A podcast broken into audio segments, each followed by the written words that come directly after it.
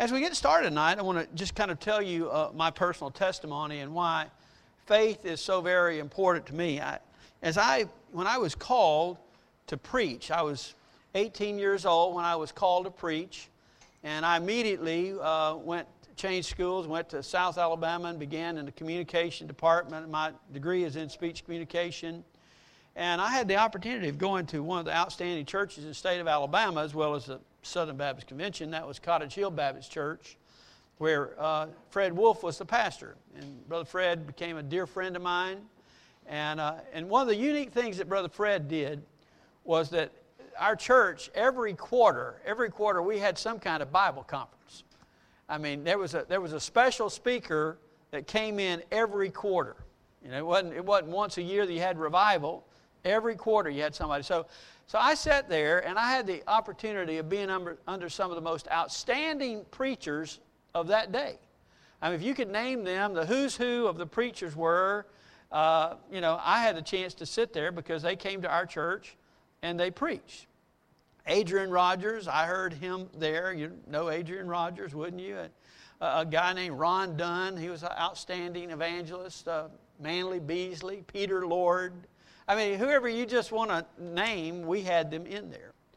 And at that particular time, the Lord had really impressed upon the hearts of some men about how to teach and preach on faith. And here I am, just a young minister and getting my college education and trying to learn. And I was preaching at that time. I had a revi- we had a revival team at our BSU that we went out and preached every you know weekends and stuff. So I was preaching and everything else, but but I was like a sponge to learn whatever I could learn from whomever it might be. And here are all these great men who are coming in, and and uh, they were great teachers on faith. Manley Beasley, uh, I don't know if any of you ever heard Manley Beasley, but Manley Beasley was an outstanding preacher and teacher on faith. Matter of fact, he had, he had two books called the Faith Workbooks. And uh, he'd go through those workbooks with people. Manley Beasley, just tell you a little bit about his life. He had, at one point in his life, when he was in his 40s, he had five terminal illnesses. Can you, did you hear what I said? Five terminal illnesses when he was in his 40s. He was in the Houston hospital, and he was the study of everybody who came through that hospital. They just brought all those students in there, those medical students, and said, This guy's got this, this, this, and this, and he's not going to live. You know, basically, it, was just amazing. But he was such a man of faith that he, instead of listening what the doctor said, not that you don't hear what the doctors say, but instead of hearing what they said and writing a stamp on him that his life was over, he got a word from God. And the word from God was this that he would see his children's children. Well, his children at that time were only uh, in early teens and, and, and childhood. So for him to see his children's children meant what? It meant he had to live. He had to live for a while. And so whenever God told him in that word, that promise, that he would see his children's children, he just began to believe God that he was going to get well. And uh, sure enough, uh, for the next few weeks or months, he, he continued to digress and get worse and worse that's that point of where you got to persevere in your faith. But eventually, he began to get better and he got well. And he preached well into his 60s. He saw his grandchildren. He's with the Lord now. But the Lord honored that. And I had the opportunity to hear him preach after he was in his 50s and 60s and had gone through all those experiences. And he was just this great teacher and preacher on faith and claiming the promises of God. Well, Following him was Ron Dunn. He and Ron Dunn were excellent uh, friends, they were dearest of friends. Uh, Manley Beasley had some of the greatest principles, but Ron Dunn had the ability to preach it better than Manley did. And Ron Dunn would preach on, on faith. And I had a chance to be under him and, and to hear his testimony of faith. And, and what they did, they, they challenged me that in my life, I was going to choose to live a life of faith. That I, that I wasn't just going to live by sight, and I wasn't just going to live by what somebody said, that I was going to commit my life, that I was going to live by faith. Because in living by faith, you get to see God do things that only God can do. You get to see miraculous things take place that there's no explanation for except God. And whenever those men taught me about that and challenged me about that, I remember getting on my face before God for about two hours one night and, and committing my life as a college student that, that I was going to live my life on faith. I was going to trust the Lord. I was going to seek His promises. Whenever I ran across an issue, that first thing, not the last thing, would be to try to find a word from God. And that whatever God's word was to me, that would be the ultimate word. And that I would live by that. And that I would rather live by uh, faith and, and, and be considered a fool than to live by sight and to miss out on what God had for me. And so that was the commitment that I made. And, and I want to be honest with you. Whenever you choose to live by faith, when you choose to step out there and believe the promises of God, when sometimes all circumstances and situations do not point to that and do not say that that could possibly happen, people are going to look at you strange. They're going to think you've lost your marbles. But that's okay. You know, you've, you, it's okay for people to consider that because there were a lot of people in the Bible that people thought they'd lost their marbles too, didn't they? Think about it. Uh, when, old Noah started building that boat because it's going to rain uh, and have a flood and it never even rained on earth, do you think they thought he was a nut? Let me help you. Yes, they thought he was a nut. All right? Eh, all through the Bible, eh, you're going to find these people who are going to walk by faith that when people are thinking about it and looking at it, if you're living by sight rather than by faith, you're going to consider that person different and strange. And so, whenever I did that, uh, the testimony of my life, and, and, and through this experience, I have an opportunity to share with you many, many stories of our personal life as well as our ministry life of where God has shown up and God's done things that are inexplicable. There, it's just God who's done it, you know, and, and those are fun things to be able to sh- share with you, and I want to share those things with you. But I set out to live by that, and a few years ago, I, I, the Lord really impressed upon my heart that he had, he had so blessed me and had placed so much into me about living by faith that He was requiring of me to begin to teach that. Because Manley Beasley's with the Lord now, and Ron Dunn's with the Lord, and Adrian Rogers is with the Lord, and many people who, who taught on faith, and many of those leaders that I had who impacted my life on faith, they're no longer here. And matter of fact, if you just go and hear the modern preachers, many of the modern preachers, they don't talk a whole lot about living by faith and claiming the promises of God. Oh, there are certain people who are out there who do, I'm sure. But God impressed on me that that was something that He had planted in me while I was so young, and that my responsibility is before I left this earth, that I was to share that and impact the lives of other people. So I literally do this conference at other places, and I've done it in, in other places with, with gatherings of people. And the Lord spoke to me a few uh, weeks ago and, and said that when I do that around uh, at other places to teach that, that I need to do it for my own church. And so that's why we're doing it here on Wednesday nights. Going to do it on Wednesday nights to teach you what I would teach ordinarily in about a four-day conference. We'll, it'll be expanded over a period of time because we won't have as long as sessions. But I'm going to teach you those things, and, and the material that I give to you are the materials that we've, we've been able to reap and, and to grasp and to put together to be able to explain what the life of faith is all about. If you see the front of that booklet, or if you focus on the front, I want you to see one thing on, the front of the thing. It, it says, the verse that, that you build around is Colossians 2 6, all right? And it's this As you therefore have received Christ Jesus the Lord, so walk in him. Now, I want you to get that verse in your heart, get that verse in your mind, okay? Because that, is the, that is the focal verse of how you live a life of faith. As you therefore have received Christ, so walk in him. So walk in him. Now, I want to ask you a question as we begin. And I, and I want you to you know, you can speak out if you want to, or it's rhetorical, you can do it that way. But if you were to identify one thing, one thing that is a discipline of the, of the Christian faith, an activity of the Christian faith, uh, uh, one of the purposes of the Christian faith, if you were to identify just one thing, what would be the most important thing that you would consider as in your Christian experience, what is the most important thing to you? What is the one thing that you feel like if, if a Christian ought to be doing, that this is what they ought to be doing. Right? That, that's very important for you to think about it. If you had one thing that you're going to focus on, what is it going to be? Let me give you a few answers. If you talk to a minister of music, you know what they're going to tell you the most important thing for you to do is? Is worship. okay. It's going to be worship. It's going to be praise the Lord. Have you ever been to a worship conference, praise conference? They're going to tell you, man, if there's one thing that you've got to do above everything else in the world, you've got to worship. That's the reason you're here, is to worship. The most important thing is to worship. You ever been to one of those conferences? You can hear it. Okay. Somebody else might say, no, the most important thing is Bible study. You got to get into the Word, and you got to spend time in the Word, and you got to let the Word melt your heart and make your heart, and, and, and all that's true.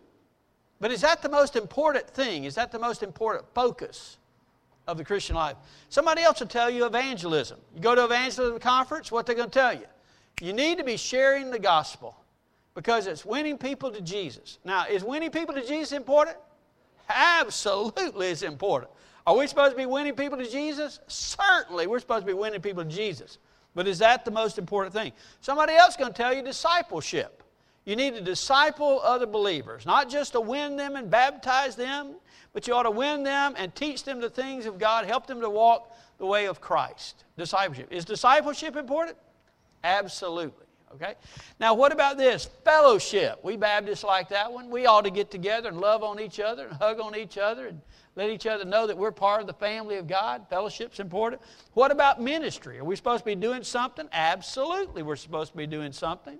We talked about the marks of a church not too long ago, and we talked about the importance of ministry. What about missions? Somebody else is going to tell you, man, the only thing we're supposed to be doing is missions. We're supposed to be out there sharing the gospel with the world. What I'm simply saying is this everybody is going to come up to something that they say this is the most important thing you need to be doing. This is what you need to focus on. This is where you need to grow.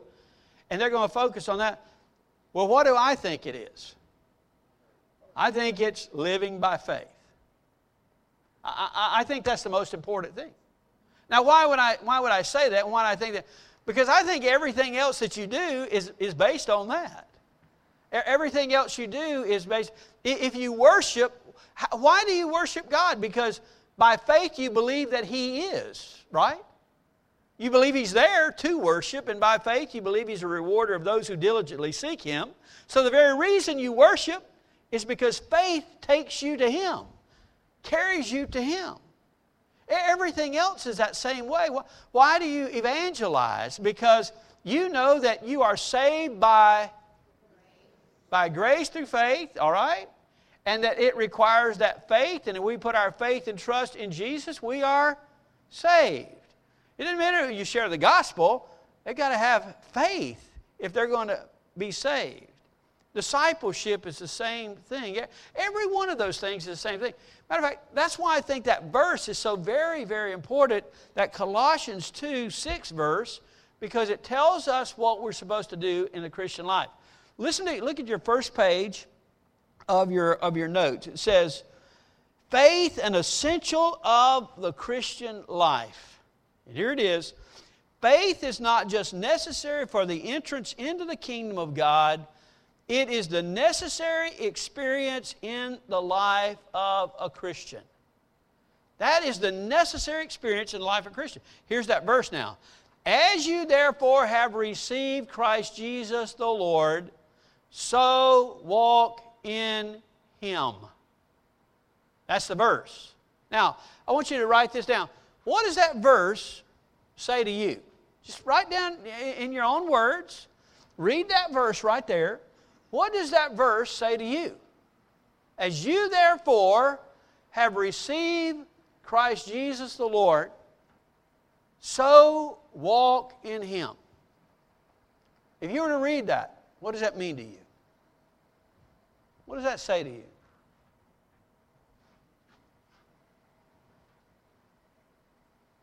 I'll give you a minute to write that down.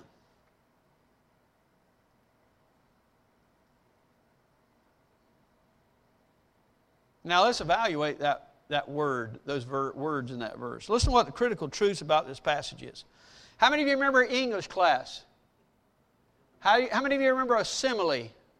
What is a simile? A comparison of two things using the words what? Like or as. Right? You see right there, there's a simile.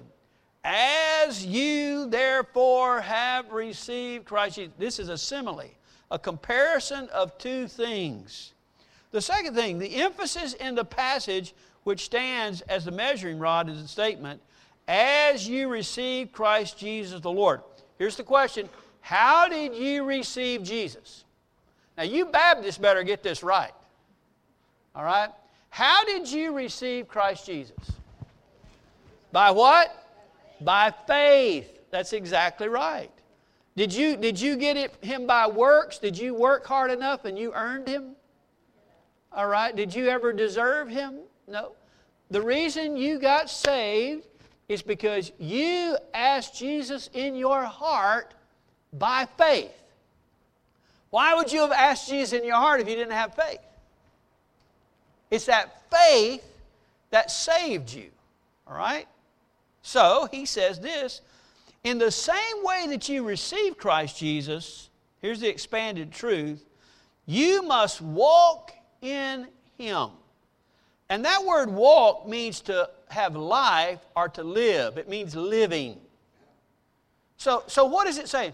In the same way that you receive Christ Jesus, so you must live your life in Christ Jesus. That's what Paul says. How did you enter into a relationship with Jesus? How did you receive Him? By faith. So, how are you to live your life in Jesus and walk in Jesus? You are to walk by faith. All right? Walk by faith.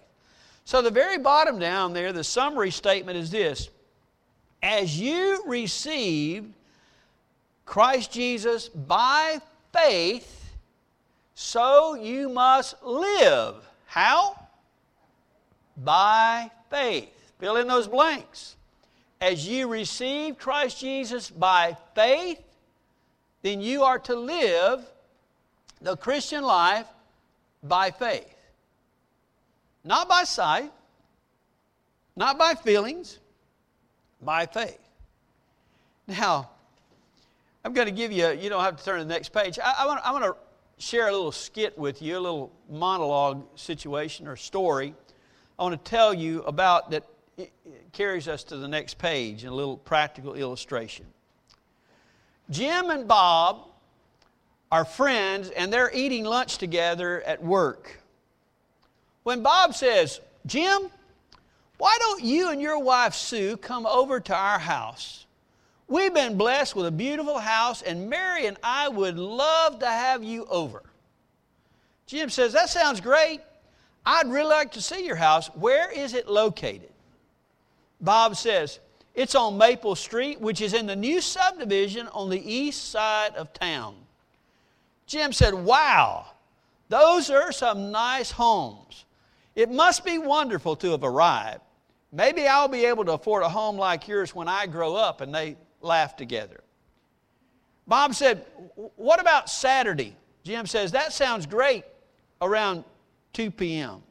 Bob said, Sure, that, that time's fine. And Jim said, We will be there. Well, the next scene is, is Jim and Sue driving in their car to Bob's house. And Jim said, I told you, Sue, this is a nice neighborhood. What was that address again? Sue said, 321 Maple. Jim said, okay, it should be right up here on the right, 317, 319. Here we are, 321. Goodness, what a house. Sue says, they must either have a lot of money or they are very good managers. I can't wait to see what it looks like inside. Jim said, Come on, we don't want to keep them waiting. So they walk up to the house and they knock on the door. When they knock on the door, they are surprised because the first thing they see is this large foyer. It's this large foyer. But everything in the house is in the foyer. I mean, that's where the recliners are. There's a bed in there, there's the stove in there, there's a microwave, and all the family is in the foyer. Now, they could see doors off of the foyer that were going to go somewhere else, but it was pretty obvious to them that the family lived in the foyer of that beautiful home. Well, they come up the door, they knock on the door, and Bob says, Hey, Jim and Sue, come in, come right on in. Jim and Sue walk in, you can tell they're uncomfortable because there's not very much space for them to stand. Jim says, It is beautiful, and your house is one of the finest ones on the street. Pauses. But what's going on, Bob? Are y'all having some work done on the rest of the house? Why is everything in the foyer, and why are all of you living here in the foyer? Bob said, Oh, no, no. We're not having work done. This is where we live.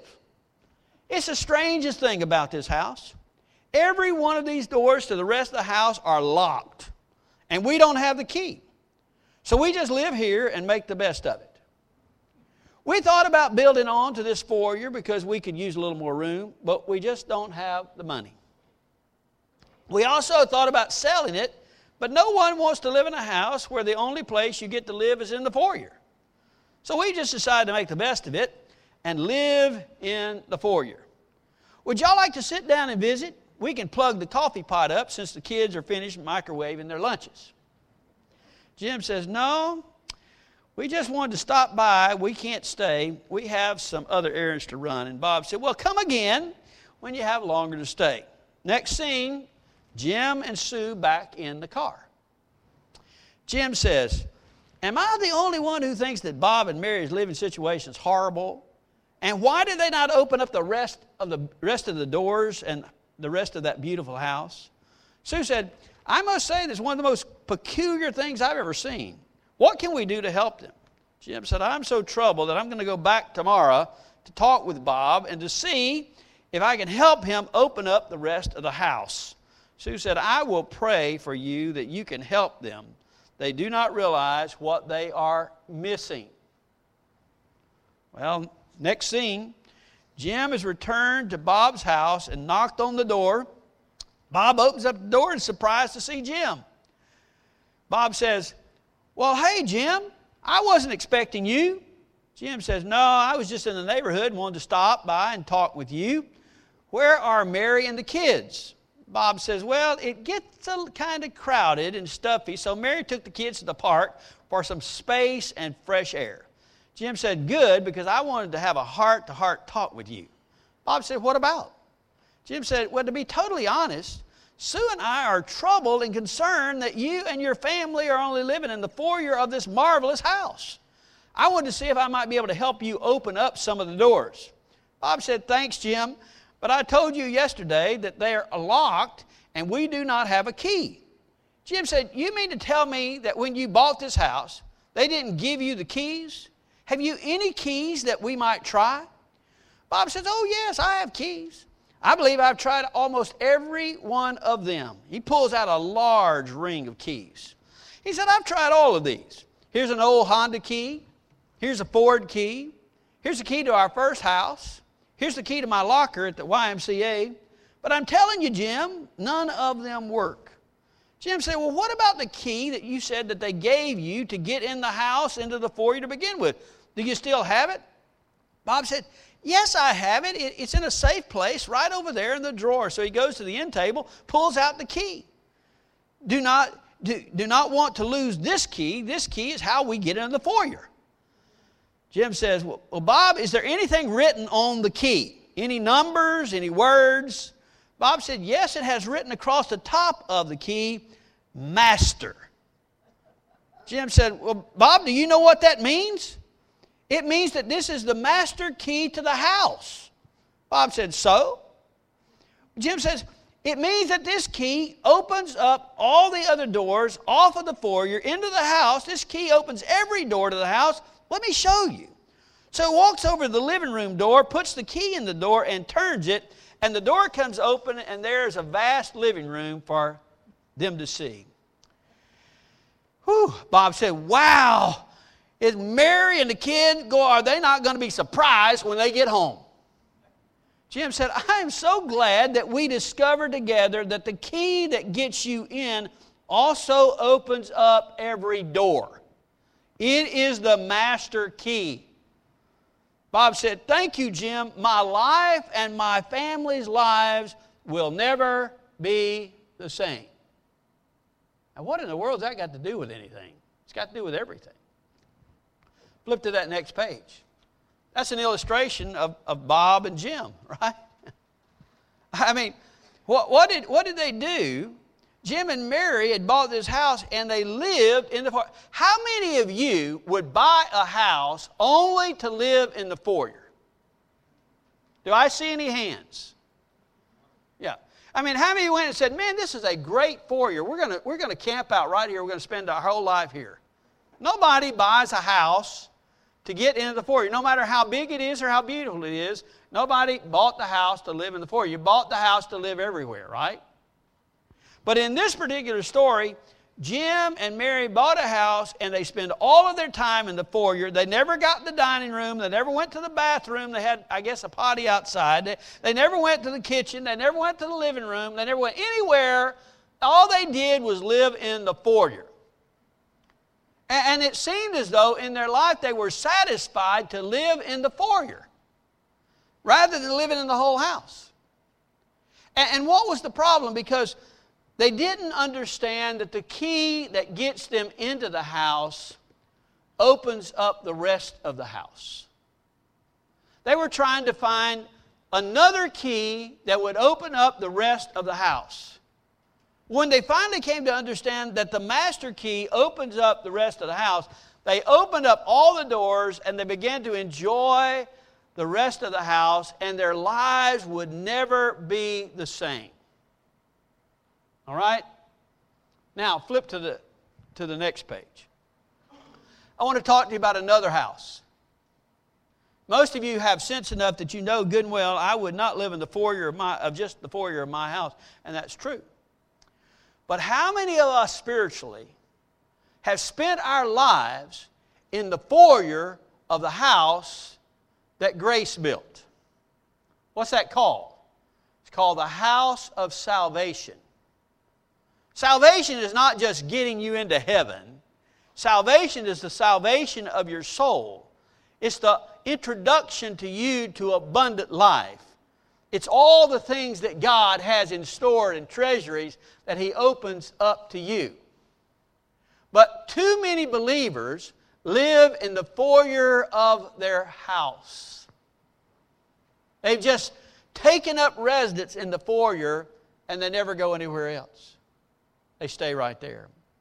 Right there it says there's another house, the house of salvation. The house that grace built, or the house that love built. That's the house of salvation. And what is the grace faith principle? You need to know this. The grace faith principle is this grace is God providing it, faith is man receiving it. That's why that principle has got to work. There is never a shortage of the grace of God. The grace of God is all sufficient. He told that to Paul. My grace is sufficient. Whatever you need, it's going to be sufficient. God always provides. And what He provides is ample and sufficient and usually abundant. Amen? So He provides. But what is it that you have to have? What is it that you have to exercise? What is it that you need whereby you receive that which God provides. It's called faith. And the grace faith principle works in salvation. We are not saved by works, we're saved by the grace faith principle. But that same grace faith principle works in relationship to the Christian life because what did it say? In the same way you receive Christ Jesus, how? Grace faith principle, that you also live your life. You walk in Him. How? The grace faith principle. So, what do you do? Well, here's that spiritual house.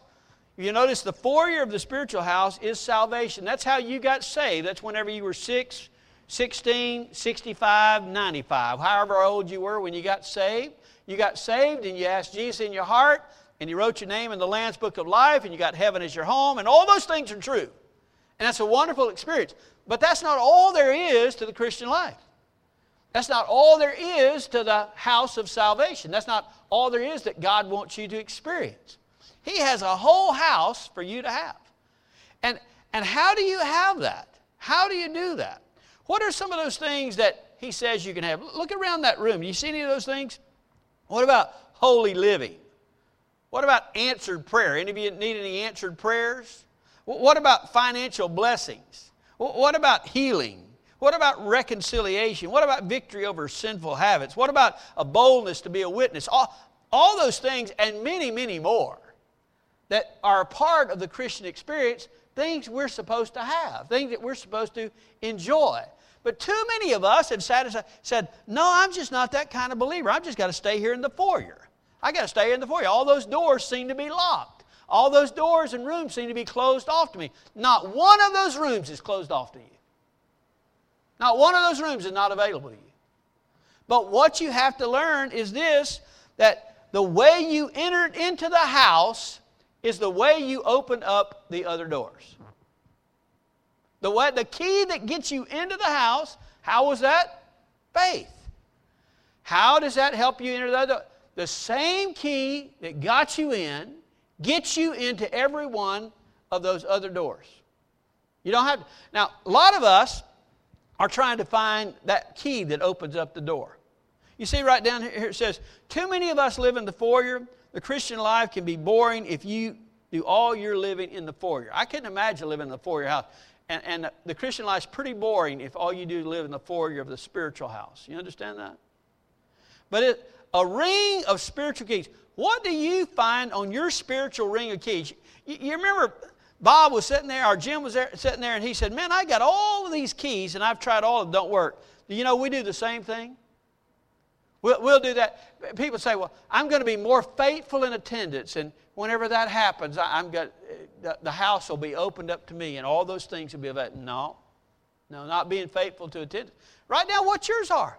I mean, do you know what? I tithe. Well, whenever you tithe, all these things are open. No, no, doesn't open up everything to you about that. I, I'm going to pray more.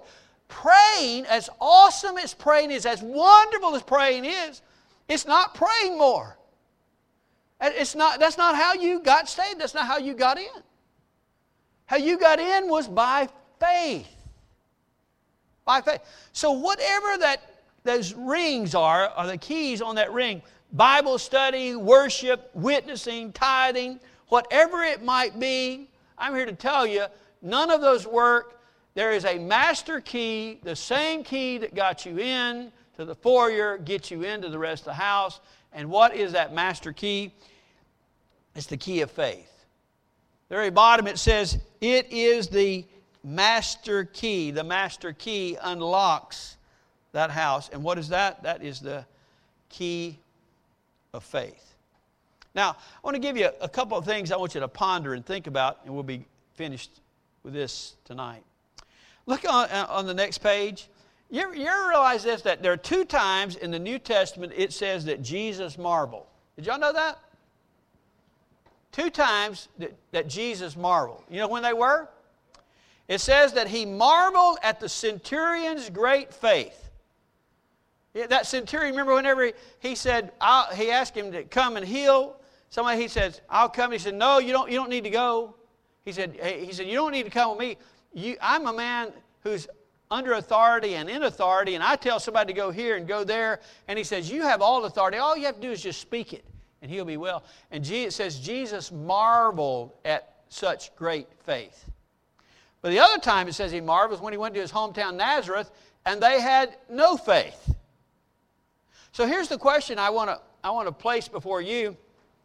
Would Jesus marvel over you? Would Jesus marvel over you? And if so, why? Would he marvel over your great faith? Or would he marvel over your lack of faith? Point to ponder. Here's some verses to ponder that help you to understand the importance of this aspect of faith. These are, I'll give these all throughout the study, just hundreds and hundreds and hundreds of verses on faith and the importance of faith. Listen to this verses, John 6, 27 through 29. Jesus answered and said to them, This is the work of God. They had asked him, What is the work of God? This is the work of God, that you believe in him whom he has sent. What's the work of God? How do you do the work of God? By believing, by exercising your faith, believing in him whom he has sent. What will Jesus be looking for when he comes in the final day? You ever thought about that? What's he going to be looking for when he comes? It tells you right here. However, when the Son of Man comes, will he find, what's the word? Will he find faith on the earth? What's the Son of Man looking for when he comes again? He's looking for faith. What about this? God created you to be pleasing to God. That's the reason you were created. You were created for His glory, His honor, and to please Him. So, what does it say in Hebrews 11 6? And without faith, it is impossible to what? To please Him. The very purpose that you were created to please Him, it's impossible to do it without faith. For he who comes to God must believe that He is, that He's the rewarder of those who seek Him. Listen to Romans 1 17, Habakkuk 2 4, and Galatians 3 11. This has to do with how is a person made righteous and how they continuously become more righteous. Listen to what he says. For in it, the gospel, the righteousness of God is revealed from faith to faith. What does that mean? Well, how, how do you become more righteous? How do you become more like Jesus? How are you conformed in the image of God? How? From faith to what? To faith. From faith to faith, to believe Him more and to have more faith and to grow in exercise of my faith. From faith to faith. And then he, he says this As it is written, but the righteous man shall live by what? By faith. You understand over and over again why it's teaching, why it's talking, why it helps us understand that faith is so vital. What about in 2 Corinthians 5 7? Paul wrote these words And we walk by faith, not by sight. Now take that with you and think about that this week. Think about that this week. Do you walk more by faith or by sight? What affects you in your more in your life? What, what sets your tone of your life? What, what is it in your that dictates your spirit. What you see with your physical eyes or what you see with the eyes of faith. What makes the difference in you? Paul said the reason he was different, he didn't walk by sight, he walked by faith. And, and this whole journey that we're going on is to teach us and help us to learn how do you walk by faith? How do you walk by faith? just a brief introduction to next week. Very few terms in the Bible did God define. He may describe them, but there are very few terms in the Bible that He defines. Would you think that if He defined a word for you, that it must be pretty important? Would you think that? Well, one of the few words that He defines is faith. We'll talk about that definition of faith next week. All right? God bless you. Have a good rest of the week.